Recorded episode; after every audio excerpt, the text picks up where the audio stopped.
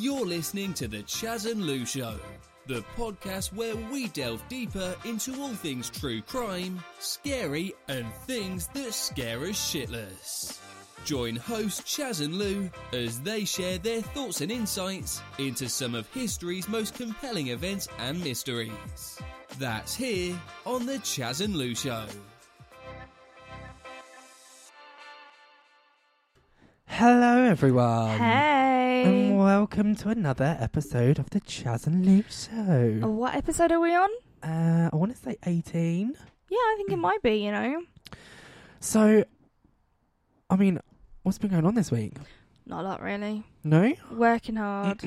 or hardly working. One or two. Kind of feel like this week's been, been a bit blech. Yeah, it has. 100%. I feel exactly the same. Like, I just, like, even now I'm a bit like, blech. Like, I don't, I don't know if it's because obviously we're in, we're in, so in a met, like I, this is one thing that where I kind of wish that we did, Go on. um, because obviously at the, like this week was uh, uh, Thanksgiving on Yeah. Thursday. But in the UK, we have from Halloween until the 25th of December, where it's sort of a bit just like I feel like the end of November for us. So like from the mid of November to like the very first week of December, it's a bit nah. Yeah. Do you know what I mean? Because there's not a lot going on, No, I mean, like, and I- it's a bit too early to start doing like Christmas days, and it's a bit too early to start doing like anything Christmassy apart from me putting my Christmas tree up yesterday. even though she moaned about it. I know I did. I did. I'm sorry, everyone, but it wasn't actually me. It was my husband. No, but you moaned about it on the I- podcast. I did moan about it on the podcast, and do you know what? I did moan about it on the podcast, but he said to me Wednesday or Thursday last week. We were sitting at watching Home Alone, I think, Oh, Christmas film. Already? already, and we were watching Home Alone, which is his favourite Christmas film. Yeah. And he was like, he went, "Oh, I really fancy putting a Christmas tree up this weekend." I went, "Are you all right? No drugs, are you?" And he was like, "No, no, I'm fine." so yeah, so I was just a bit shocked. I was like, "Okay, let's go." I mean, Mum won't let me put the Christmas tree up until um. Well, it's normally the weekend after her, or the week after her birthday. yeah, so her birthday's the eighth of December. which is too And it- late for me. Well, uh, but that's always been the thing. We've always done that, that our Yeah. whole lives. I can remember when I know what you're about to say. I think. when I was probably about ten, I think it was. So I think it's the our last Christmas before we moved out of our first house that we Yeah, in lived in, Tewkesbury. in Tewkesbury. I remember this. and I think it might have. I think she'd gone out with Dad. Yeah, they went out for the evening. That's right, and someone was babysitting. That's when we had Monica. was it? Oh yeah, so uh, we had no Yeah. pair. Hi Monica, if you're listening. We Um, love you. We Miss love you. We missed you. Um, so yeah, we had no pair. Her name was Monica, and she was from Macedonia, and she was obviously babysitting us. And we put the Christmas, t- Well, we persuaded her that yeah, like to, to put the Christmas Yeah. stuff up. So then when they came home from being out at like two in the morning, there was like all these Christmas decorations up. uh huh. But we had done it so badly. No, I don't think it was that bad. well, this was back in the day where like I'm not quite sure if it's. I find it tacky now. Yeah, it's so tacky. But you know, like where you have like the the plastic shiny things hanging from the ceiling. We used to pin them in the middle into the, our lovely like little bobbly ceiling. It was great. Yeah. And then we had like the stars. I remember standing on the armchairs of the sofas. Oh yeah, and on the dining table. Yeah, just kind of like pin it. Yeah, it was great with all the tinsel. Yeah, My husband hates tinsel. I hate tinsel as well. I don't know what's going on. I find it really My ca- pointless. My cable keeps curling over and hitting the mic. Fuck's sake. Fuck off. Just put it the other side of the thing. There you go. Okay. Right, so um what were we talking about? A- about um, Bay and the Christmas decorations. Oh yeah, so yeah, and- so yeah, and the, and I remember I don't think we did it to mum's standard. no, she has a, she has a standard. She has a She standard. definitely has a standard. and she also has like a, a thing everything has like a particular place. Yes. Yeah. Um and yeah, I don't think we did a very good job then. Never mind. Oh well. I mean, we did do it a couple of more times as well. I think. Yeah, we did. that. I remember once actually, I don't know if you remember this. but when I was probably uh about it was before we moved into the pub, so probably about fourteen. It's like our last Christmas before we moved into the pub. And so I don't this is what we used to have. So back in the day, we had like mahogany furniture. Did we? Yeah. It was mo- that. Do you remember the thing with the check with the, the cabinets? Mum used to put all of her ornaments in the glass cabinets. We had that in Chicks Way as well. yeah, I know. Then we moved it over. yeah, but but, we that's the only thing that and the dining room table that we kept. Yeah. Everything else went. Yeah, I know. But so we had mahogany furniture, and the one unit that my mum and dad kept was the one wh- which had all the alcohol in it. you know the one that kind of flipped down Yeah. and turned into like a bar almost on Yeah, the inside. yeah. Well, this one particular Christmas, mum and dad, I think mum was working at the pub, I think, Yeah. and dad, it was like a Friday night, and dad used He- to do I his think, thing. Yeah, he used to do discos and karaoke's and stuff there, and he, he? and he used to go down and he'd do that, and he would maybe have a drink or whatever. And uh, this one particular night, I think I was babysitting you because that was after Monica had left. yeah. And I think she'd actually gone home for Christmas. Oh no, I think she she left when I was thirteen. She she went back home when I was thirteen. Oh, she did. She, she must have moved. Because I remember her there just before we moved into the Cross Keys. Yeah, so th- this was like the, our first sort of like December Yeah. time, and my mum and dad had so they had obviously all their alcohol in this bar, and I think it was Jenna. I think it's me and Jenna Mm. were drinking that Fat Sam stuff. Oh. I don't know if you remember it. No. So it's a bit like Tequila Rose, you know the pink Oh, lovely. Yeah, so it's a bit like that, but I'm pretty sure it's called Fat Sam's or Fat Joe's or something like that. And they, my mum and mum and dad had like three different flavors in there, and literally it'd been in there for years, so it's probably completely curdled and gone off. Oh. and we had drunk probably like half a bottle between the two of us, and then we Oh. decided to put the Christmas. Done it really wrong. Yeah, so yeah, that was um yeah, Christmas memories. oh, I love it. Yeah, I know, me too. I don't actually remember much from Ansgar Road. Do you not? No. Oh, I remember you chasing me around the bloody house with a knife. Oh, God. Why do you tell people s- s- shit like that? 'Cause you're a psycho. Uh, Shut up. No, I'm not. Um, do you, me- do you remember the um, girl that we fostered? Do you remember Kelly Yeah, yeah, yeah. with her cat? That Yeah. was like a psycho killer. Like you'd stand in the Oh kitchen, just like staring. Yeah. And you'd be like, and you right used, there, to mate? chase, used to chase after Dylan. yeah, and Dylan would like just uh, Dylan was the dog, um, and Dylan would just like just shit himself. yeah. Just I remember like the cat just running after him, like on three legs, and the one paw, hang, like just like clawing at him. But there was just this one time I remember just walking into. We had like um, a galley kitchen in our house in Ansgar Road, and walking into the kitchen, and this cat was. It was in the Was his summer. name Willie? It might have been I think his name was Willie. Willie or William or something like that. I Yeah. think, or Willie for short. Willie. Sorry. Well, I. Have you seen his recent one? Sorry, side note. Um, so this there's this guy. If you haven't seen him on TikTok, he's absolutely hilarious, and he um he he obviously he cross dresses a little bit, but not to Yeah. to an extent that's like really in your face. For this particular TikTok, he's walking down the street and he's do, he's like doing it, and he was like, "Yeah, I just I just got like catcalled," uh, and this bloke went, "You're gorgeous," and he went, "I've got a cock." and then he, he was like, and then this bloke ran away. He's just scared of the Willie. oh dear. Um. Anyway, so I walked into the kitchen and this cat was sat by the back door and just staring at me, and you could almost just hear the claws just slowly coming out. And I was like, right, fuck that shit. I'm not going in there because that cat was like a psycho killer. I'm sure. Yeah. But yeah. Anyway, Oh dear. we're both feeling a bit meh today because we both got really bad headaches. Yeah. I mean, I just I don't know what it is. I just feel like absolute creep. Yeah. It doesn't help. It's cold in here as well. I went to um I think it's called like Ideal Home Christmas show yesterday. Oh, where was Uh, this? It's at Kensington Olympia. nice.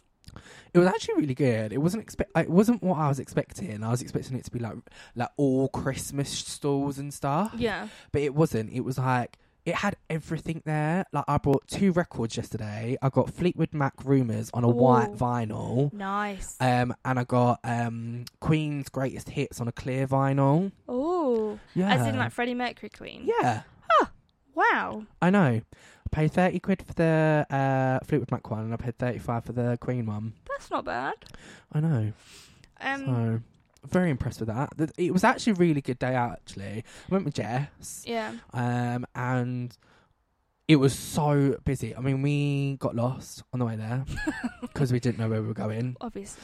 Um, because we got the underground all the way to hmm Kensington Olympia and didn't realise that you could just get off at Stratford and get the overground all the way there. Twat. Yeah, well, every time I'd done it from Epping, it told me to get the underground. Right. Okay. Didn't say anything about the overground. Right. Okay. So, anyway, we got lost. We finally got there at like half twelve after leaving at like ten o'clock in the morning. so it took us two hours just to fucking get there. Well, at least you got there. Well, yeah, that's true. Um, uh, yeah, Jess brought some bits. I brought a couple of records. We got um, we then went back to Stratford and was going to get some food, but it was just ridiculously bl- busy. Really. Like it was stupid busy. Like every restaurant was queuing. The queue in Primark was a joke. really. Yeah, absolute joke.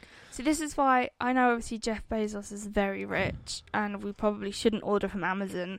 But this is the reason why I've done all my Amazon shopping, all my Christmas shopping, sorry, on Amazon. The thing is, though, I always just do my shopping online because I just I can't get over the amount of people there are. I also have like this really big thing as well because I can't stand it when people in my personal space, Yeah, even my kids, it like winds me up. yeah, Um, but I can tolerate my children and my husband obviously being in my personal space. But when I'm when it's a stranger, I yeah I can't Yeah. deal with it, and I've probably got worse since COVID as well yeah. with the whole True. personal space thing because people are so bloody rude. Oh, a hundred it does my head in the amount of times that like people just kind of just cut you up. My my biggest bugbear, my biggest fucking fucking bugbear is people who walk slowly. Yes. Oh, They walk so slowly, and you're like, they piss me off. mate. And it's normally like the people who are like just walking along on their phones. Yeah, And it's like if you're on your phone, just fucking pull over and sit on Uh-huh. a bench or Mhm. w- lean against the stairwell or something. Just get out of the fucking way. Don't do that. That's so annoying. I know what you mean. I know what you mean. Rant of the day over. Yeah. So uh, we didn't get any food from Stratford. We didn't go to Primark. We literally like we went, we stopped. We went to Greggs, got a sausage Mhm. roll and a what are they called? Um, what are those donut things called? Like, but they're like stick version. A twink? No. No. Um. Oh my god, what are they called? Yum yum. That's it. Yum yum. I love a yum yum. We got um some yum yums and we ate them on the train and then um when we got back home we Mm. went to Burger King. nice. I probably So would have gone to McDonald's because it's my favourite. But anyway. Well, McDonald's is like you always go to McDonald's. Yeah, that's true. Like so I, I do like a. Burger King burger though. Oh, that ten out of ten. I had the See, um, I I wish McDonald's and Burger King would marry each other. yes And do a. Burger King burger and a McDonald's chips. Yeah, Because the chips from McDonald's are like on and up. See, I don't like Burger King chips because I find them too fat and they're not salty enough. see, I actually prefer Burger King chips over McDonald's chips. Uh, okay. Right. Should we yeah. Anyway, yeah. We're talking. We've just talked for I don't even know how how long. Thirteen minutes. I'm breaking. Oh, 13 minutes. Right. Mhm. Okay. Well, let's carry on. So, today's episode, everybody, is about the notorious Dennis Nilsen. Woohoo! Now, Charlie knows about him because Charlie's watched his. There's a doc. There was a docu series on ITV. Oh. Um, Don't get me started. I um, loved me some David Tennant, so I had to watch it. I know. So yeah. So David Tennant played him. Um. So he. It was called Des. Um. Mhm. So David Tennant played uh, Dennis Nilsen, the the serial killer. Um, the only thing I would say about um, David Tennant's performance Yeah, is he looked very similar. It was scary. Like when how? I go- when I googled him, I was Mhm. like, "Wait, is that David Tennant?" no, it's not David Tennant. But yeah, so he looks very similar. He played the character so. he played well. it very, very well. I think he actually won a BAFTA for it as well. Uh, yeah, he might have done actually. Mhm. The only Did he not actually recently just win an uh, an Emmy award for it as well? pass? I don't think know. I'm sure he did. The only thing I would say, and it's not, it's no one, it's not his fault or anything, because obviously David Tennant is actually Scottish, and his na- his normal accent is Scottish, isn't it? No, Lou. Is it not? Yeah, it is. What? What? You, oh, You just said he's Scottish. Yeah, but no. But what I mean is, is obviously Dennis, Dennis Nilsen Yeah. is Scottish, Yeah. but his accent isn't. Is very slight Scottish. Oh, okay. It's very cut. It's not. It's not very obvious. There's only just like certain words, and the only reason why I know this is because I li- I watched um on Netflix. There's also d- the Dennis Nilsen tapes. So he um while he was in prison, he also. Uh, recorded a load of tapes where he'd sort of talked to himself, Yeah. basically, a bit like what we're doing now. So David Tennant um, took home the International Emmy, Emmy for Best Performance by an Actor for his portrayal of a serial killer, Dennis Nilsen. oh, well done, David Tennant. I think that was actually literally like only a week ago that happened. Oh wow, that's Yeah. amazing. So well done, David. Um, yeah. So the only only criticism I have on his performance is the fact that he did a really f- he did a proper Scottish. Scottish accent. Accent. However, that could have been because he wasn't really putting on an accent anyway. Yeah, that was yeah. just hi- him. That was just his accent. yeah. Whereas if he'd have just done it very slo- softly, he would have like nailed it. Yeah. But that's the only criticism I have on him. I mean, I just love him. Full stop. I've like watched every. Like I fell in love with David Tennant In Doctor Who, when yeah when he was Doctor Who. Like Charlie's a bit of a nerd. no, I'm not. I don't watch it anymore. But like I not not since there's been a female Doctor. no. Do you know what? I actually stopped watching it after David Tennant left Okay. because for me, like, because I, st- I started watching Doctor Who with um Christopher Eccleston, I think his name Mhm. was, like, and I had watched some older episodes of Doctor Who, Mhm. and for me, David Tennant is by far the best Doctor that they've had. Yeah. And I watched a couple of episodes with uh, with Matt Smith, Mhm. and it just wasn't right. The same. Yeah. Okay. So I thought it was like so. David Tennant, I think, was a lot more adult Yeah. about the role, yeah, where Matt Smith brought it down to a child's level. And yeah. I, I mean, I, it could have been the fact that I was I had grown up and whatever, but I just thought Mm. it was the episodes weren't as scary as I what. think yeah, I think as well. I think what happened was was between um, David Tennant playing the Doctor and um, Matt Smith doing it yeah, was um, the BBC actually realised that their audience was more of an of a child age because that's Mm. when they brought out a lot more merchandise and stuff. Yeah, maybe. But yeah, so and I absolutely flipping loved him in Broadchurch, and that's where I found my love for Olivia Colman as well. I love So, Olivia Colman. She's fucking brilliant. Have you seen the t- the advert for the new series that she's doing no. on Sky? Uh huh. So I can't remember what it's called, but um, it's so she plays the wife of someone, and they kill someone's parents. Okay. So it's a crime drama. Right. Okay. So it might be a, a good one for us to cover because it is a true story, apparently. Oh. Okay. I'll have a look into it. Yes. Okay. So. right. Sorry, we digress. When we, we, we we'll carry on with this podcast right now. Okay, so um, so a little bit about Dennis Nilsen. So he was born on the 23rd November, uh, 1945, in Fraserburgh, Aberdeenshire, and he was the second of three children to Elizabeth Dorothy White and Olav Magnus Moksheim. Um, he then uh, later on sort of adopted the surname Nilsen. His Mhm. father was a Norwegian soldier who travelled to Scotland in 1940 as part of the Free Norwegian Forces following the German occupation of Norway. So I was just making sure I read that right. so um, after a brief courtship, um, his parents married. Um, in on the, the, the they married in May 1942. There we go. And then uh, they ended up moving into her parents' house Okay. unfortunately, the marriage between his parents was quite very difficult. Um, his dad uh, didn't view married life as a priority, Right. um, yeah. and he wasn't serious about it, and he was very preoccupied preoccupied with his duties with the Free Norwegian Forces. Um, and he made like ne- zero attempt to spend much time with his new wife yeah. or f- try and find a new home for his family.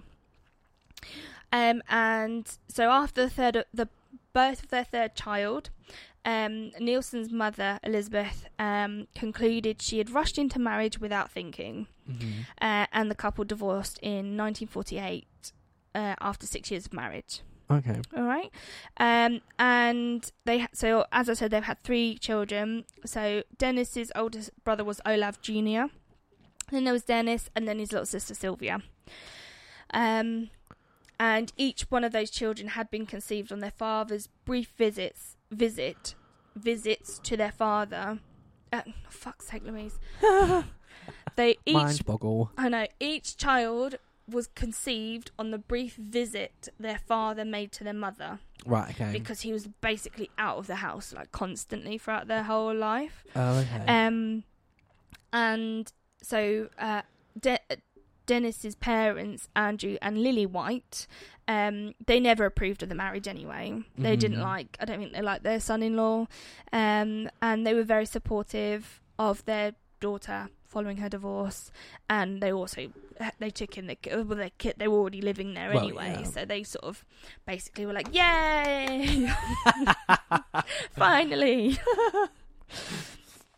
um, so as a child, he was very quiet, but he was also very adventurous. hmm So uh, lots of reports say that he was very quiet, you know, he was very intelligent, but he was one of those kids that would like sort of I don't think nobody noticed that he was around really. Yeah. Because he was very quiet, he just kind of like just disappear on his own and go and do his own thing and yeah, sort of didn't really they, I don't think anyone really paid much attention to him apart from his grandfather. hmm Um, and Dennis re- says that his earliest childhood memories were of family picnics in the Scottish countryside with his mother and his siblings, um, and of he and he also remembers his grand grandparents' pious lifestyle, which he later described as cold and dure.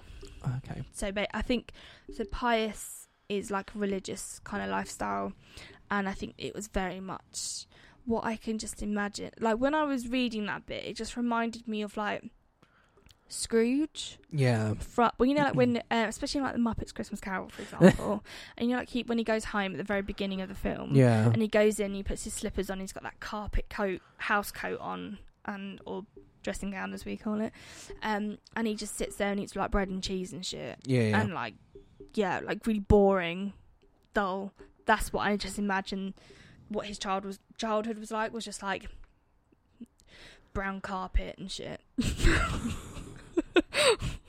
just I'm boring just gonna say this. That wires really pissed me off. oh sorry Go under your arm because then it will be. No, no, no. I mean, like if you go. hold on is that better Yeah, that's better. okay right sorry for Sorry, guys. Um. So yeah. So, but apart from him having like a really boring childhood, um, the only thing that he really, well, I don't know if he enjoyed it, but he used to go on really long countryside walks with his um grandfather. I Yeah. think it was Andrew. Yeah. So he used to go on um, really long um walks with his grandfather, um, and he was very close with him as well. Olav Jr. and Sylvia occasionally joined them on these walks, but mainly it was just him and his granddad. Yeah. Um, and so when Nilsen was five years old, he vividly recalled these walks being very long, uh, very long along the harbour. Um, across the wide stretch of beach, up to the sand dunes which rise 30 feet behind the beach, and onto the Inverallochy, which I think is a ta- like a little village. right. Okay. So basically, they'd like do like sort of 15 mile walks, like pretty much Jesus. every day. One Um, thing I, I want to quickly ask is: Mhm. Have you listened to the tapes? Is there like a copy of the tapes? Yeah, it's on Netflix. Oh, is oh, is it? I haven't Yeah, seen the. I haven't seen the documentary. Yeah, it's on Netflix. Yeah, so if you go on Netflix and you just literally search Dennis Nilsen, Yeah. it'll come up with the uh, tapes of Dennis Oh, Nilsen. okay. And also in that particular part, he talks about these walks that he used to go on with his granddad, and they'd found like you know those um. We don't have many of them around anymore, but you know those things that they, we used to have on the beach, Yeah. um, from like World War Two or whenever it was, when they're like concrete with like a little hole in. yeah, yeah, yeah. and they used to like sort of stick their guns through and like shoot any ships that came along. They found one of those, and they'd go into that. They'd go to that particular one that they found like all the time. yeah. And it actually turned out that the grandfather was abusing, like sexually abusing No Dennis in these things. Oh. That's what he said in his tapes. But then anywhere else you read, it sort of doesn't really say much about it. Okay. Okay, and it also it's really weird because as um also so he Dennis talks about um he talks about like his grandfather being a paedophile in the tapes, Yeah. but he also described um, that part of his childhood as contentment. So he felt content in that part of his life. That's really weird. Um, and he also said that his grandfather was his great hero and protector. And um, whenever his so his grandfather was a fisherman, Mhm. whenever his grandfather would go to sea, so which obviously they'd go to sea for like days on end. Yeah, yeah. And he would describe his life as empty for um like it, he oh fuck's sake, Louise. He would describe his life as be, um it would be empty for me until he returned. Yeah. So he was like it sounded like he was like completely besotted by his granddad. Yeah, yeah. Um, in and then sort of by 1951, Nilsen's grandfather's health was in decline. His granddad, he wasn't very old; he was only 62. Um, but he carried on working, carried on doing his own thing, and sadly, on the 31st of October 1951, while fishing in the North Sea, he died of a heart attack at the age of 62. Oh. Yeah. His body was brought ashore and returned to the White family home prior to his burial. In what Nilsen later described as his most vivid childhood recollection, his mother, weeping, asked him whether he wanted to see his grandfather. When he replied he did, he was taken to the room. So I think, I believe in the tapes, he, De- Dennis said, or Des said, that his grandfather was in his coffin, like an open casket coffin, in the living room Mhm. and he went to go and have a look and he was fascinated by death already right. so he was what i don't know nine i think eight or nine at that time so it was already starting Yeah. then um and so base and also as well what what also wasn't um just sort of described like talked to with des as or dennis at the time was he saw his grandfather in the coffin and his mother and he sort of said oh what's happened to him? As in like his granddad. Mm. and his mum said oh he's just sleeping. He's gone to a better place. There was no like d- no like discussion of you know he's passed away he's gone to heaven he's gone to he- like none of that. Yeah. nothing like no like not not he's not become a star nothing. So you know he felt like he wanted to go with him to this better place. Yeah. like why had he left why had he left us? Why you know why why why was he why were we here and he was at at this better place? Like he sort of didn't have any he had like no disassociation from it Mhm. um and sort of following the years fo- following after his granddad's death he became more quiet more withdrawn. Um he'd often stand a- alone on the harbour where he's um where his grandfather would like, sort of cast off and go off to sea and he'd stand and watch herring uh, the herring boats go off and Yeah. come back again and when he was at home he rarely participated in family activities and retreated from any attempt, attempts by adult family members to demonstrate any affection towards him. So, like, if his mum or his grandma sort of was affectionate or like, "Oh, Yeah. I love you, Dennis," he'd be like, "Fuck off." Yeah. I don't think he probably done that, but Fuck off. um, he also so Dennis also started to resent the fact, um, or he's started to resent it, and he also saw it as unfair, um, that the amount of attention that his brother and his sister were getting. Right. So um, he he said that his mother and his grandfather would basically, um, oh, and his and later on his stepfather, so his mother did remarry. They displayed more affection towards his older brother and younger sister, and he envied Olav, so his older brother's popularity. He often talked uh, talked. He often talked or played games with his younger sister Sylvia, to whom he was closer than any other family member, so he was really close to his little sister. Um, on one of these solo excursions to the Beath uh, at Invor Invercote,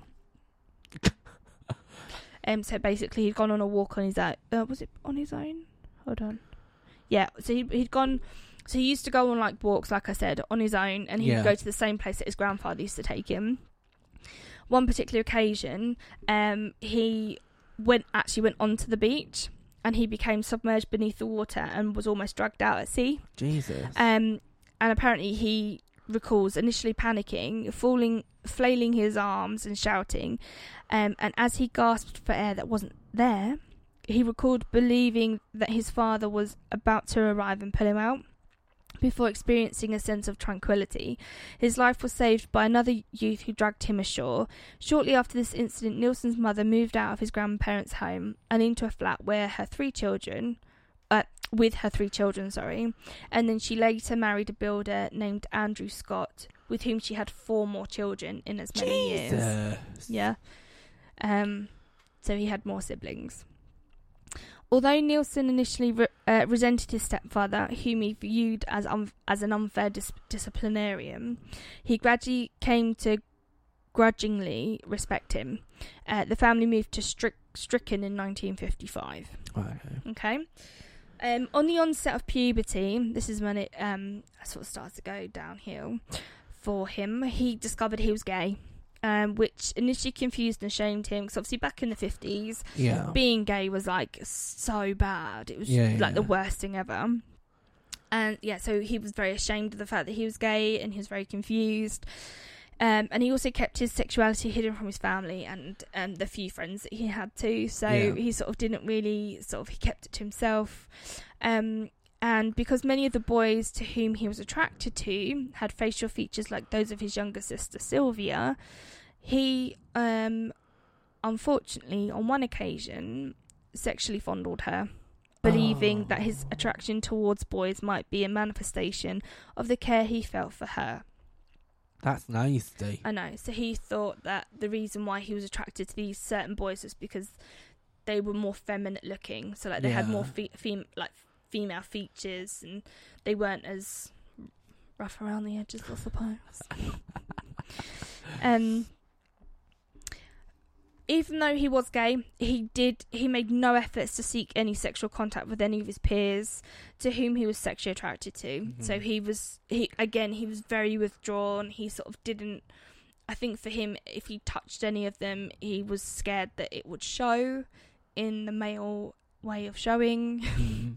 um and um sorry I've lost my place. And later on, he did say that he had been fondled by an older youth and did not find the experience unpleasant. Right. So he basically, I don't think he was raped, but like he was like sexually harassed by an older youth. Right. And instead of being like appalled by it, he was like, "Hmm, this is quite nice." um. Also, on one occasion, he caressed and fondled the boy of his older brother as he slept. Oh, the body of his older brother as he slept. So he like touched his older brother up while he was asleep. That's disgusting. Yeah. As a result of this, Olav Jr., shockingly, had suspicions that his brother may be gay. but again, unfortunately, he then reg- regularly belittled him in public, so he constantly teased him. He'd also refer to him as hen, which is the Scottish dialect for girl, Right. which I already know because my mum mum and dad's friend Annie is Scottish and she always calls me hen. She's like, "Hi, hen." um, I. Do you know what? I didn't know that. did you not? No, I just thought it was just another way of saying hun. No, no, no. It's, Hi, hun. No, it's Scottish dialect of like a girl. Does she call you hen? I, I don't actually know. I think she calls everyone it. If I'm being honest. Probably, that's probably true. But um, so even though Nilsen thought he was gay, he also thought he was bisexual because of him fondling his sister. He thought that he, that he was attracted to girls as well. So he Oh. was like not sure.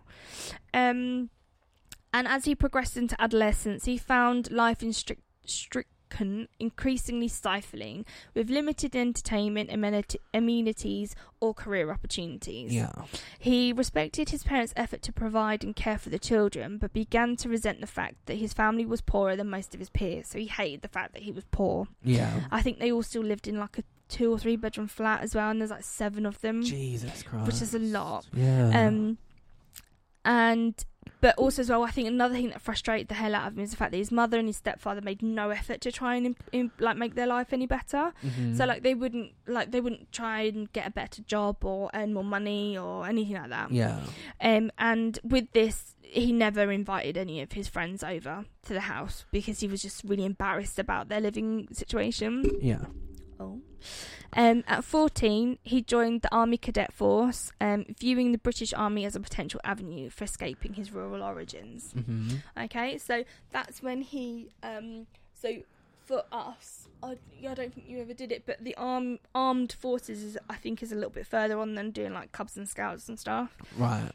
I think my nephews do it. I think I think they're in the cadets because that's what it's called now. Yeah. Oh. Um, so he. It's well, not uh, like it's not like air cadets, is it? Yeah, I think so. It's a little bit like that, but it's so obviously air cadets is like pilots, like airplanes, Yeah. and army cadets is obviously Mm-hmm. army. Oh, okay. So his um so his academic record was above average. So he wasn't he wasn't like crazy intelligent, but he was just meh. Um, he displayed a flair for history and art, but shunned sports. Right. Shocking. I don't know if you've ever seen his seen it, pictures of him. He's just like this lanky thing that sort of didn't have any thing going. Well, he did have. Th- oh, I don't know. I don't, I don't find him attractive because it's a bit weird. Um, he uh, he finished school in 1961 and ended up working uh, very briefly in a canning factory Mhm. as he considered his career path. yeah. All right. So, um, and after three weeks of working in the factory, Nilsen informed his mother that he intended to join the army, which is which is um he did, and he trained as a chef in the army. Oh, okay. All right. So he passed the, and this is that sort of side note thing as well. Going back to the N- Nilsen tapes, there's like a bit where um he sort of go like he's like I'm just going off to lunch now. I think I told you this last time. I'm just going off to lunch now. Um and he pauses the tape and he comes back and he's like, Right, I've just got my lunch. And it's like this tofu like soy thing with like a spicy thing that you put out like it's almost like a curry. Yeah. and he and he's like eating it going like that. And he's like surprisingly this is tastes quite good. And i think that's where that comes from is that he's he was i think he really liked cooking. Yeah, yeah, um so he passed his entrance examination and received office official notification he was um to enlist for 9 years service um in September 1961 commencing his train training with the Army Catering Corps at St Omer Barracks in Aldershot, Hampshire. Within weeks, Nilsen began to excel in his army duties. He later described his three years of training at Aldershot as the happiest of my life. Mm-hmm. So he really enjoyed that bit. He relished the travel opportunities afford, um, that were given to him in his training and recalled as a highlight his regiment taking part in the ceremonial parade attended by both the Queen and Field Marshal Lord Montgomery of Alamein. Mm. Mm. While he was stationed at Ald- Aldershot, Nilsen sup- suppressed feelings. His sup- Suppressed? Um, um, while he was stationed at Aldershot, his his suppressed feelings began to stir. Obviously, because there probably wasn't many women. Yeah. Um, nowadays there are obviously more women in the army, but obviously back then it wasn't a female thing to be in the army Yeah. But still he kept his sexual orientation well hidden from his colleagues. So he's basically got like another this is the i think this is what happens i think when when people are their sexuality isn't the norm which Yeah. is ridiculous because it shouldn't just be the norm because everybody's normal. Do you know what i mean? Yeah, yeah, it doesn't matter what you are as long as you're not hurting anyone which he obviously did. Um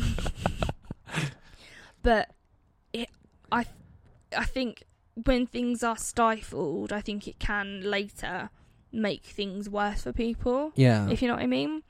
Um, the fact it like it's just almost like the fact he's not accepting himself. He's just Mhm. kind of like, right, I'm just gonna keep pushing that to the back of my brain. It's not happening. It's not happening.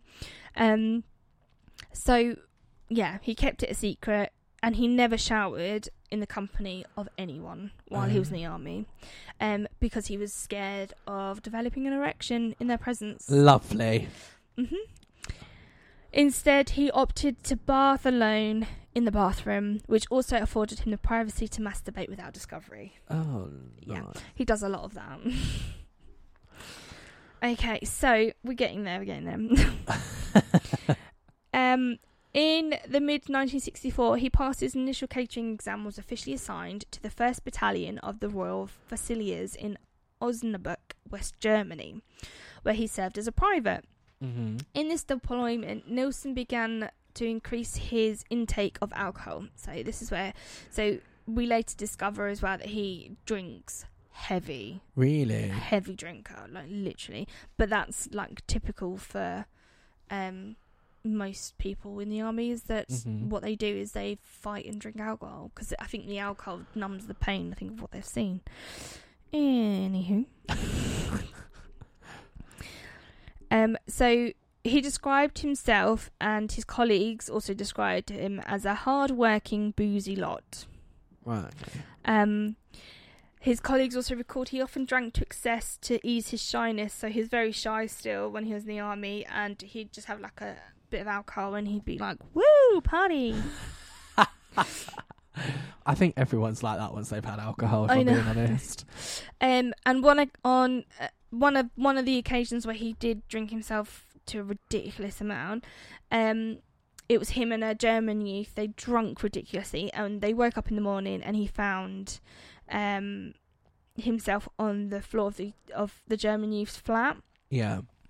Um, no sexual activity had occurred, apparently, but this incident fueled Nilsen's sexual fantasies, which in- initially involved his, his sexual partner, invariably a young, slender male, being completely passive. What does that mean? So, like, like almost like a oh, do anything you want to me, Uh, like oh. like no resistance, like. Yeah, tie me up, slap me around a bit. like like literally like n- no like i think that what in his head that means like someone's not going to say no i don't want to do that yeah. he, he wants a sexual partner that just goes right he basically wants a submissive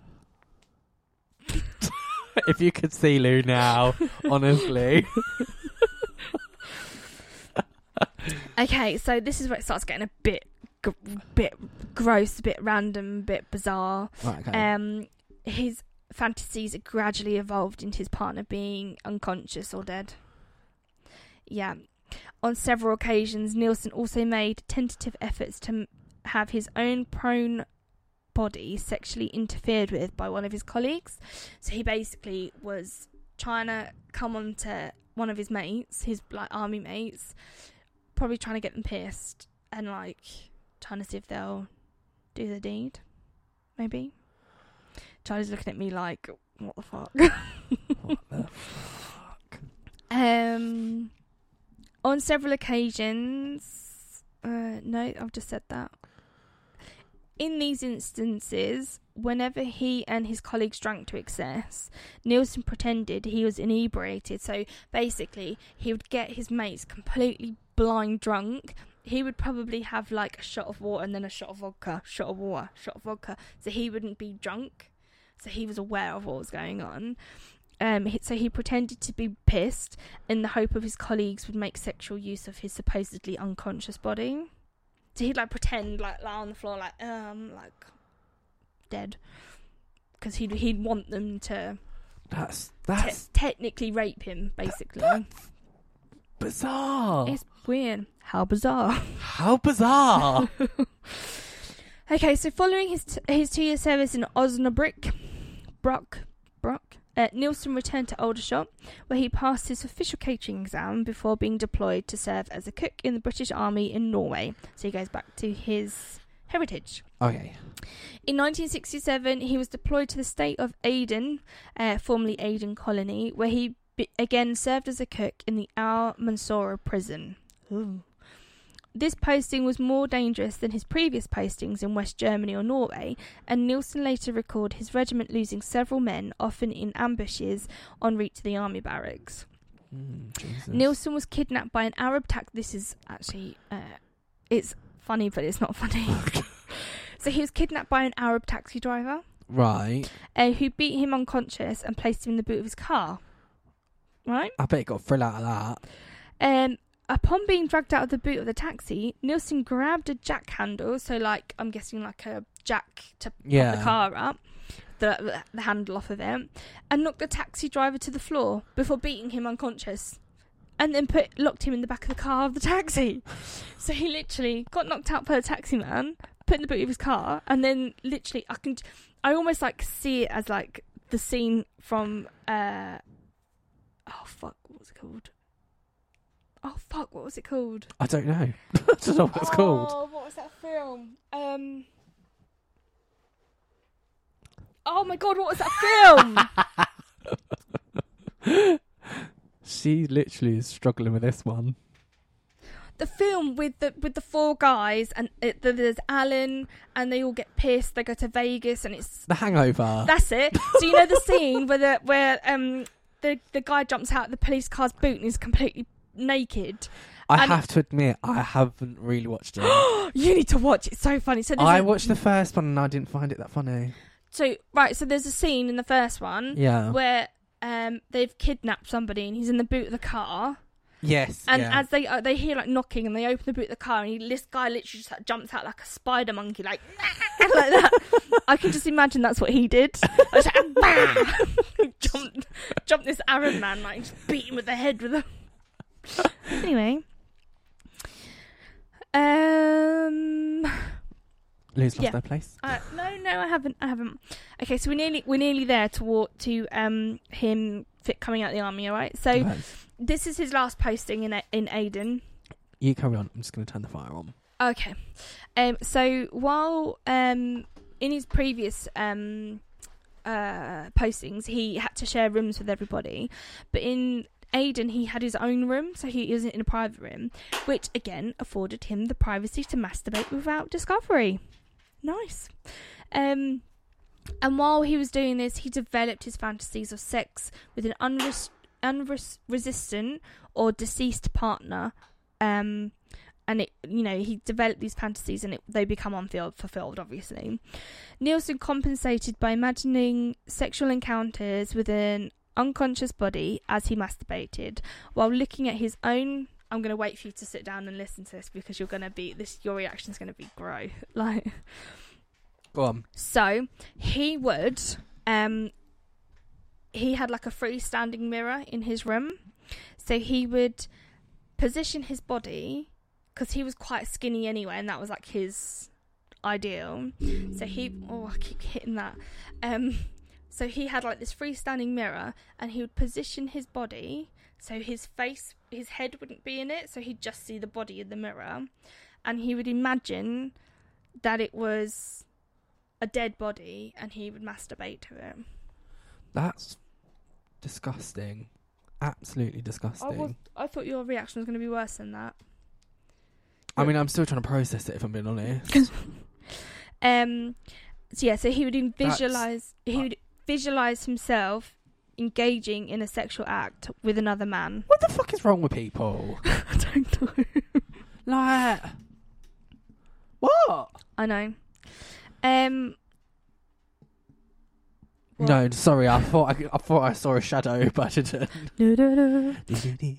Um, so this ruse was create. He had this had created the ideal circumstance for him, in which he could visually split his personality. That's just. Ugh. And this, so that splitting his personality is very. You need to remember that for a bit later on. Okay. So also in this in these masturbatory fantasies, Nilsen alternative alternative Alternatively, no alternately oh, alternately envisioned himself as being both a domineering and passive partner. right. Hmm. Hmm.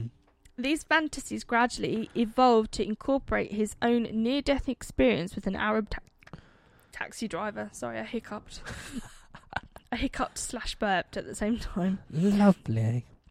Um, so, but then also what he could what he could do. So he um, envisioned his like near death experience with the taxi driver. He also envisioned the dead bodies he had seen in A- seen in Aden, and the imagery within a 19th century oil painting co- entitled.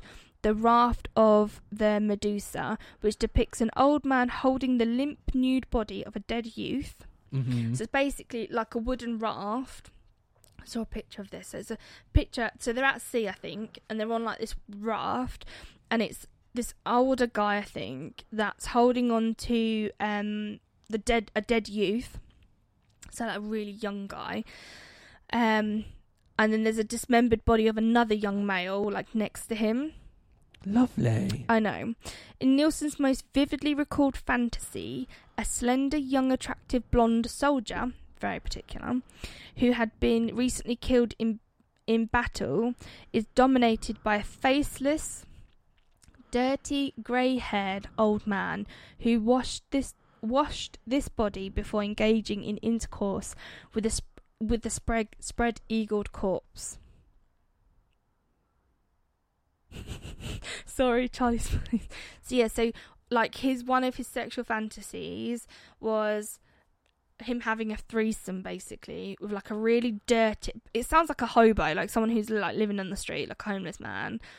But they washed the body of this dead young soldier and then they or i don't know if it, it was him having sex with the boy or the old man having sex with the boy. Yeah I've got no words. i can tell Absolutely speechless.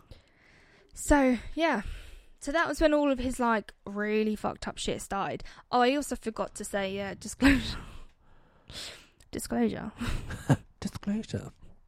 Um, when Nilsen completed his deployment in Aden, he returned to the UK and was assigned to serve with the Argyll and Sutherland Highland Highlanders at Seaton Barracks in Plymouth, Devon.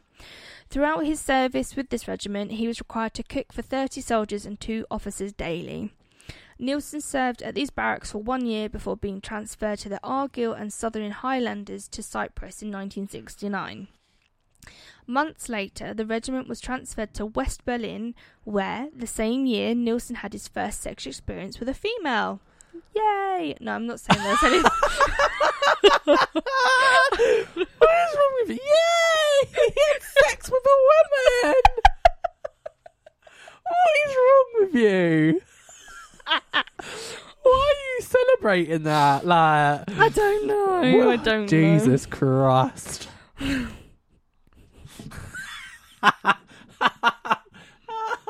I honestly think he was dared to do it. Do you think?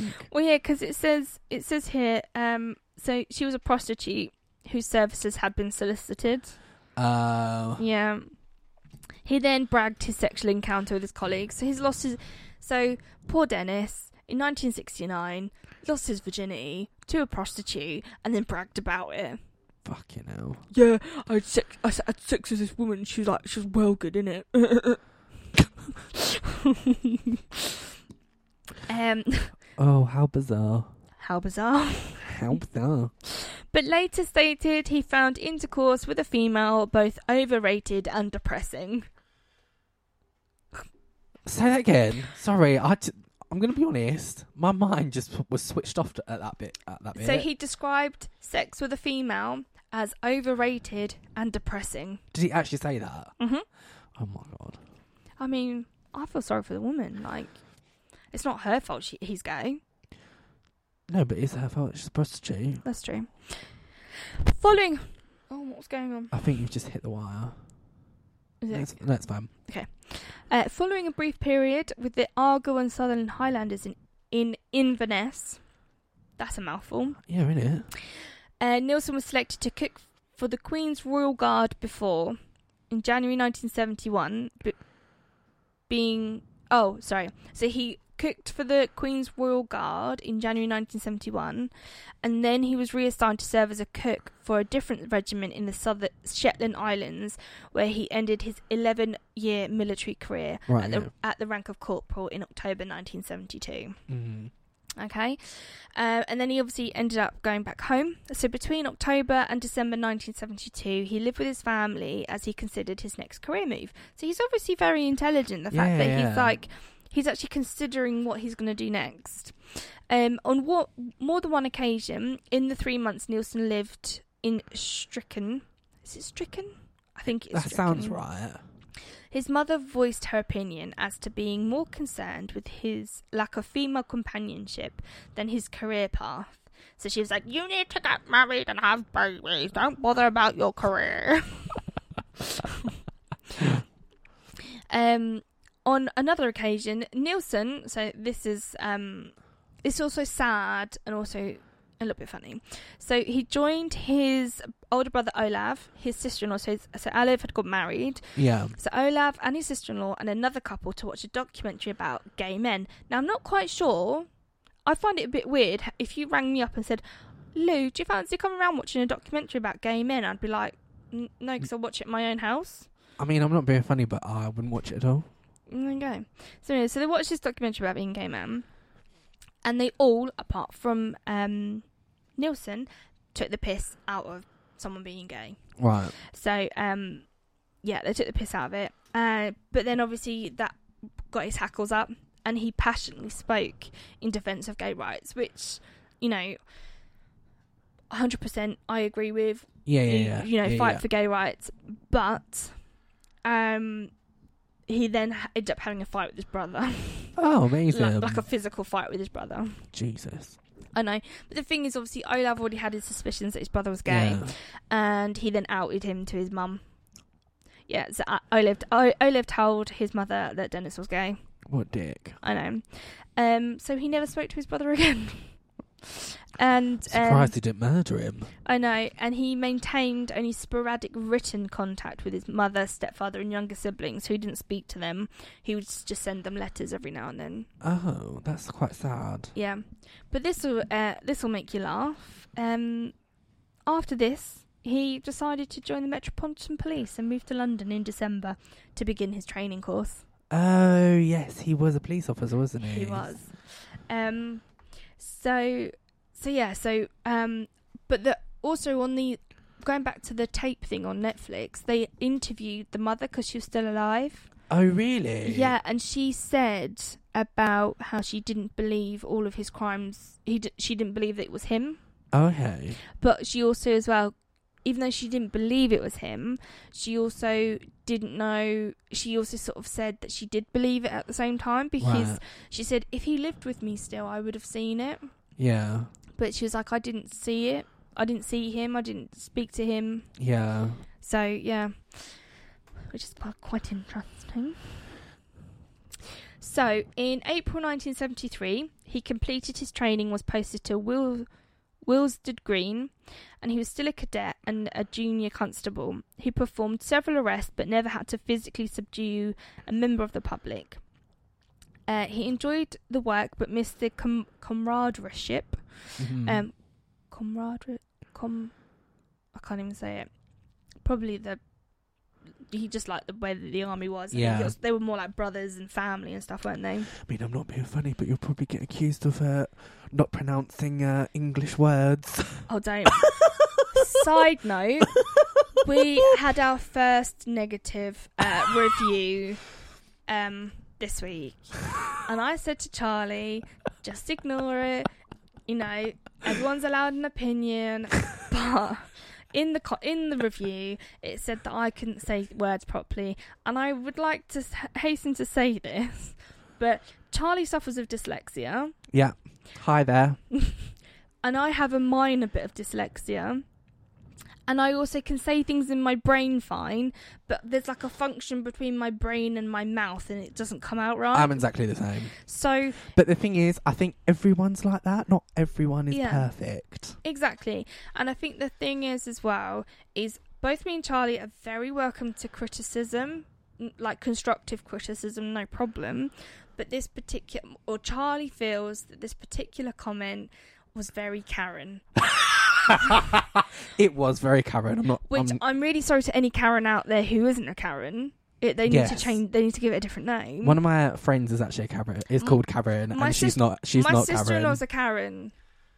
Is she actually a Karen? No. But yeah, um. the review pissed me off a little Yeah. bit. So it pissed. I'm just like really passive about it. I'm like, do you know what? Allow them to because you look at any other podcast, you look at the bigger podcasts, and they have. There's so many people on there that complain about everything. Yeah, And the thing is, is these people are just like keyboard warriors. yeah. Is it keyboard warriors? I just like to say as well. I in the episode that it, that they made Ed a review. Gein. It was, Ed the, it was Gein, the Ed Gein episode. I made a sarcastic comment that Lou hadn't done the research when she actually had. just like to point that out there. Jackie, if you're listening again, Who's Jackie? that's the woman that um made the comment. Oh, is that what her name was? Yeah. So the thing is, well, if you're going to leave a negative comment, just call yourself like user one one thousand and twenty one or something. Do you know what I Yeah. mean? Anyway, sorry, carry on. I don't even know where I was. Oh yeah, so um, so he missed the the the family feeling of being in an army, Yeah. basically, um, and he began to drink alone in the evenings. So he drink every night alone, which is dangerous, very dangerous to do that. Um, and during the summer and autumn of 1973, Nilsen began frequent frequenting gay pubs and engaged in several casual liaisons liaisons with men. I do you know what? I'm a bit like didn't realise that like there were gay clubs. I suppose there was gay clubs and stuff around. Well, yeah. So this is when when is this? 1973. So Yeah. fast rewind back to the 70s. In the 70s, the world was like it's very racist and it's very um sexist now and very homophobic. yeah, But it was a lot worse back then. uh-huh. So you yeah, would yeah, have you would have pubs for black people. You'd have pubs for gay people. yeah, um you would have like for you know and and people who you know like how we have drag queens now and like there's yeah, there's some people out there that will dress differently. So like you have like females that dress sort of more more masculine. You have um males that are dressed more feminine. People like that wouldn't ever do that. They'd do it in their own ho- homes when they knew nobody was coming around but they'd never do it in public because of the fear of being belittled or being attacked because people would. Yeah, and the thing was as well back then, if you were gay and everybody knew about it, you like I think um people would do shit like they'd break your windows. yeah. Throw stones and stuff. Yeah, which I haven't got time for shit like that. It doesn't matter. Like I um I think I've said this before. I am straight. I'm married to a man and I have children. Are you? I'm I, I actually think I might identify as a penguin, but I'm joking. I'm joking. That's very Piers Morgan. I'm so sorry. he is such a dickhead. but funny sometimes. yeah, sometimes he's funny.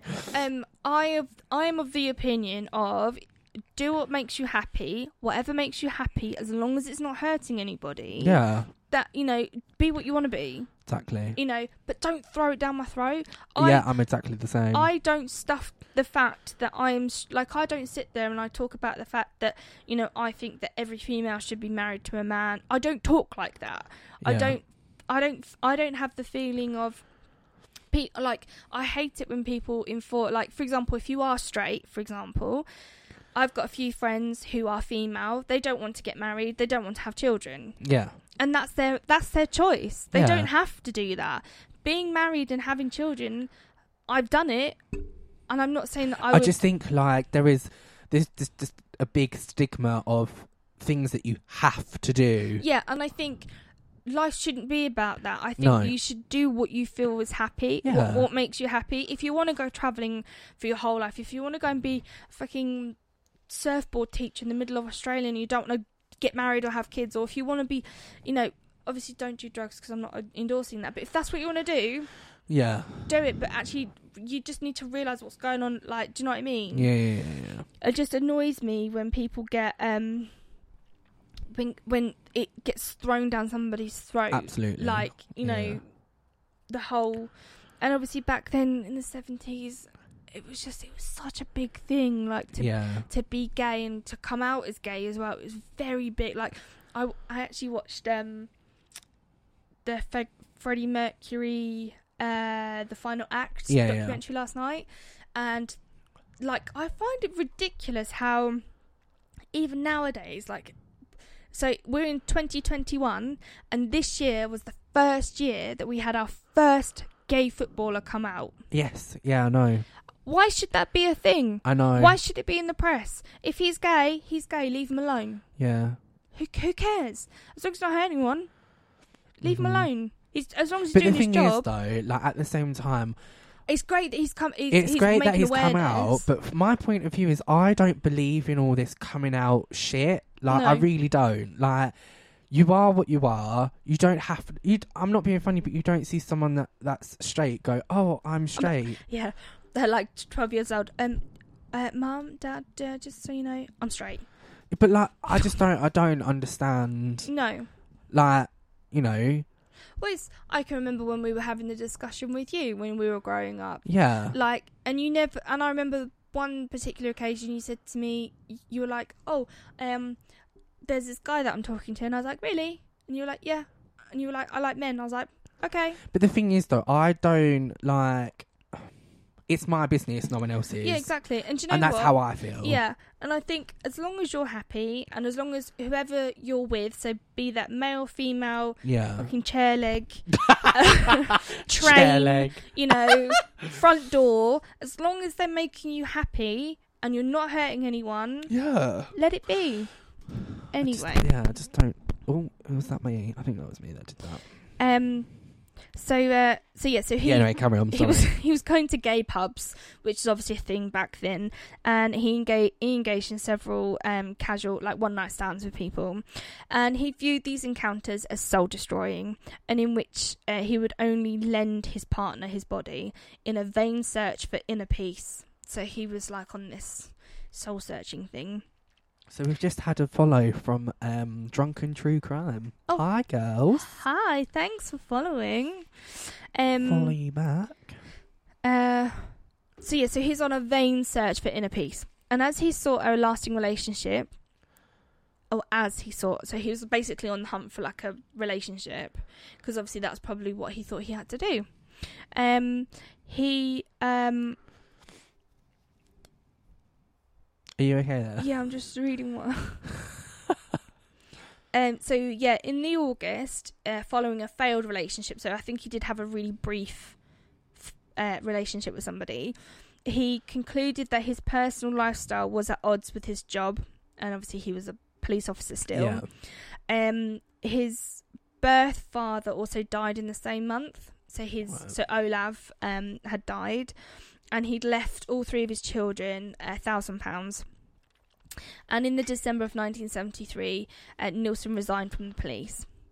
However, it actually turned out that he, I think he did resign, but it was on a caution because he was caught masturbating in the um, morgue of the, the the morgues. Oh, yeah. I think I read something about that. Yeah, so he was caught having a wank around all the dead bodies. That's it, yeah. Dirty bastard. Mhm. So um, we're getting there. Okay. We're nearly there. Okay. Don't have to keep telling everyone we're, we're, we're almost there. Well, because it's a lot of information. It's going to be a long Oh, episode. I know, I know. Um. So I did say to Lou, Lou about um calming down on the whole two parts. Yeah. So this is going to be a long episode, we think. yeah, I'm really sorry, everyone. Um. So between December 1973 and May 1974, he worked as a security guard. Um. But the work was intermittent, and he resolved to find a more stable and secure employment. He then found work as a civil servant in May 1974. He was initially posted to a job centre in Denmark Street, where his primary role was to find employment for unskilled labourers. Right. Okay. At his workplace, Nilsen was known to be a quiet, conscientious employee who was active in the trade union movement. His attendance record was mediocre, although he frequently volunteered to work overtime. In 1979, Nilsen was appointed acting executive officer. He was officially promoted to the position as executive officer with additional supervisory responsibilities in June 1982. Fuck, he'd worked there a long time. Oh, three years. It's because at the top of the paragraph it says 1974. I was like, wow, that's a long time. but it's not, it's 1979. Um, and then he was transferred to another job, job centre in Kentish, Kentish Town, continuing in this job until his arrest. okay. So I don't know if you remember, he worked in that, he was in that job centre on Kent, Yeah. in Kentish Town. Right. I mean, how would you feel that you were working with a murderer, serial killer? I think I'd be like, what the fuck? Uh, yeah, I, me personally, because I, this is my thing. You'd be like, right, when can I schedule an interview? That's what you would do. No, do you know what? No, y- what? Yes, one that would be one. Do you want to come on a podcast? Yeah, we can zoom it. It's fine. um, my thing would be, how did I not know? Yeah. How did I not pick up on the signs? Do you know what? It's really funny because when I see customers and I look at them, I'm just like, I'm so s- like, st- and I shouldn't be, but I'm really stereotypical. And I look at them and go, "Oh, you look a bit rough. You could definitely be a serial killer." Okay. I know it's bad, isn't it? hmm Right, so this is where so we move on to the period where he move he's moved he moves to Melrose Avenue. Okay, Okay, so in, is this the, that flat he was living in? so this is the first flat he was living in. So he had those two flats. okay. So this is the first flat he lived in. So uh, in November 1975, he encountered a 20 year old man named David Gallic Gallican Gallican Is it not Galligan? Gallican Gallican. mm, Gallican. Gallican. Oh, pardon me. Um, so David was being threatened outside a pub by two other men, probably because he was coming out of a gay pub, probably, Yeah. and he was being threatened by them. Um, Nilsen intervened and took David to his room at 18 Tynemouth Road in the Cricklewood district of North London. The two men spent the evening drinking and talking. Nilsen learned that David was re- had recently moved to London from Weston-super-Mare, Somerset, and he was gay. Hmm Uh, he was also unemployed and he also resol- resided in a hostel at the time. Um, the following morning, both men agreed to live together in a larger residence, and Nilsen, using part of the inheritance left to him by his father, immediately started searching for a larger property. So, several days later, the pair viewed a vacant ground floor flat at 195 Melrose Avenue, also in Cricklewood Yeah. and they decided to move into the property. Prior to moving into Melrose Avenue, Nilsen negotiated a deal with the landlord whereby he and David would exclusive have exclusive use of the rear the garden at the rear, the rear of the property. So I'm guessing, if I remember rightly, it was more of like a maisonette type. yeah. So a maisonette, if you don't know what a maisonette is, so a maisonette is like a house, like a normal two-story house, where they basically cut the stairs out and then they turn them into like two flats. No, that's not maisonette. What's a maisonette? So a maisonette is a it is a normal house. Yeah. And then underneath it, um, is a flat.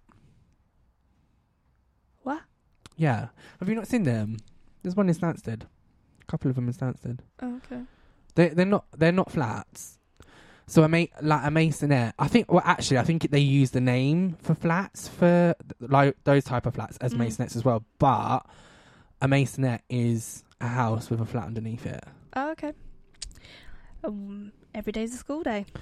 I'm pretty sure. Let me Google it while you carry on. Okay.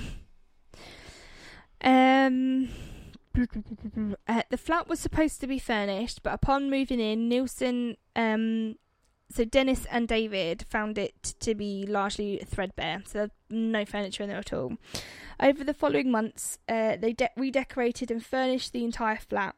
Much of this work was performed by David, as uh, Nilsen had discovered his lack of em- employment ambitions.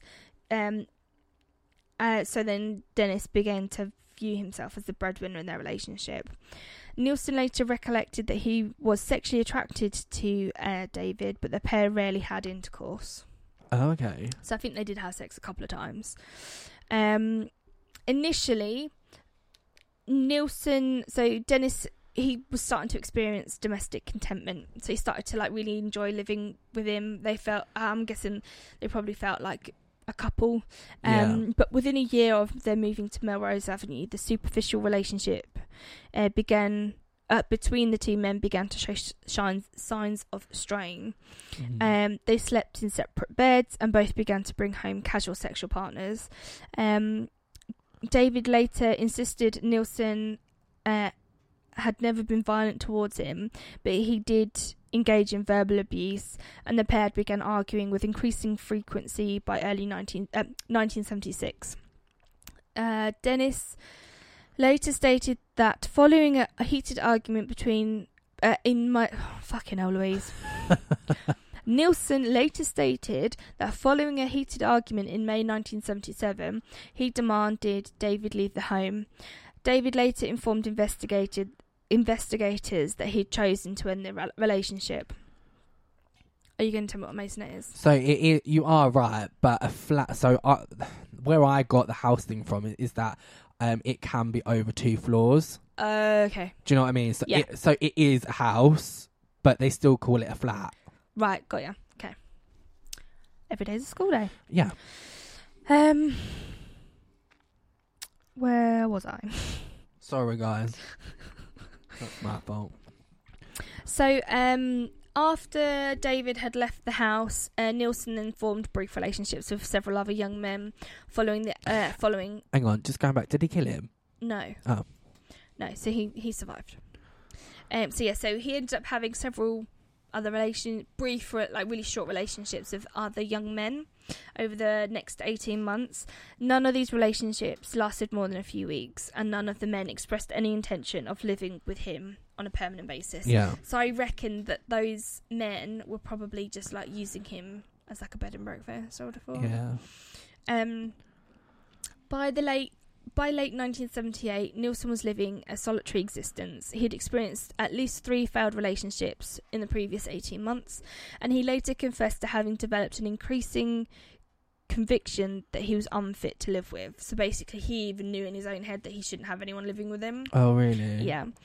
Throughout 1978, he devoted an ever increasing amount of his time, effort, and assiduity to his work, and most evenings he spent consuming spirits and or lager as you listen to music. hmm So yeah. Right. Are you ready? I think so. Let's go. Between 1978 and 1983, Nilsen is known to have killed a minimum of 12 men and boys, and to have attempted to kill seven others.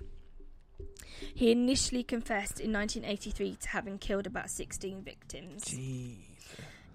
The majority of Nilsen's victims were homeless or gay men. So at the start, um, when we'll go on to his arrest, but when he um, was arrested, Yeah. he uh, they the pre- when the press got hold of it they initially um they initially uh were saying that they were just gay men right. All right. So Typical media, not getting the facts right. exactly exactly. Um so yeah to so to start with they kept saying that all he did was kill men that were gay. Um others so his victims were homeless or gay men, and other um, of his victims were homosexual people he typically typically met in bar bars, on public transport, or on one occasion he met this met one of them outside his house. Yeah. All right, all of Nilsen's murders were committed inside the two North London addresses where he resided in the year he is known to have killed. So he killed these people in a year and a bit. Oh. hmm His victims were lured to these addresses through. Um, he basically was just like saying, "Come to my house and we'll carry on drinking," and or come to my house, you can stay the night. Yeah. Like, come to my house and I'll feed you. Um, inside his home, the victims were usually given food and alcohol, then strangled, typically with a ligature, either to death or until they become unconscious.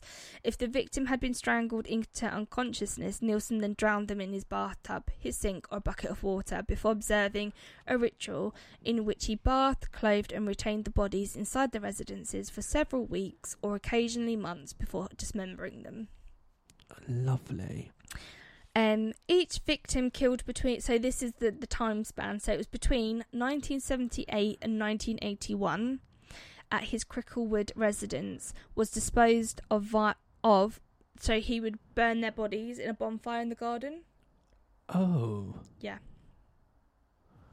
Prior uh so but prior to their dissection uh, he had removed their internal organs, which he disposed of either beside a fence behind his flat or close to Gladstone Park. I mean, I'm not being funny, but how did anyone not know? I mean, if you fi- if you find a bag of like lungs, you're not just gonna go, oh, I'll just pick them up and put them in the bin, are you? No. Um, and then the victims that were killed in 1982, or between 1982 and 1983, at his Muswell Hill residence, where were retained in his flat with their flesh and smaller bones flushed down the toilet. Yeah, because didn't it clog up? Yeah. Um, Nilsen admitted to engaging in masturbation as he viewed the nude bodies on several of his victims and to have engaged in sexual acts of six of his victims' bodies, but was adamant he never penetrated any of his victims. Nice. Yeah. Right. Are we ready? So that's just like a brief little blurb about his murders. Should we go into the victims? Yep. Because I think it should be about the victims because they're the ones that suffered, and it's just awful. How far in are we?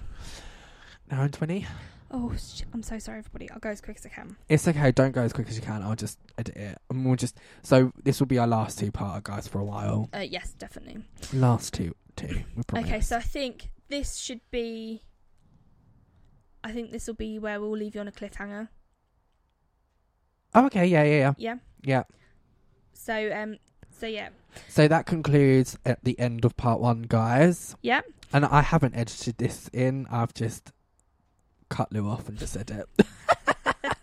So we'll see you. Uh, we'll see you on Wednesday for part See you two. on Wednesday for part two. Bye. Bye.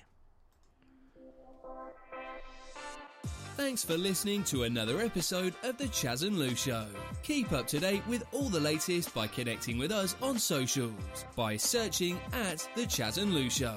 Join us every Sunday and Wednesday as we discuss all things true crime, scary, and things that scare us shitless. That's here on The Chaz and Lou Show.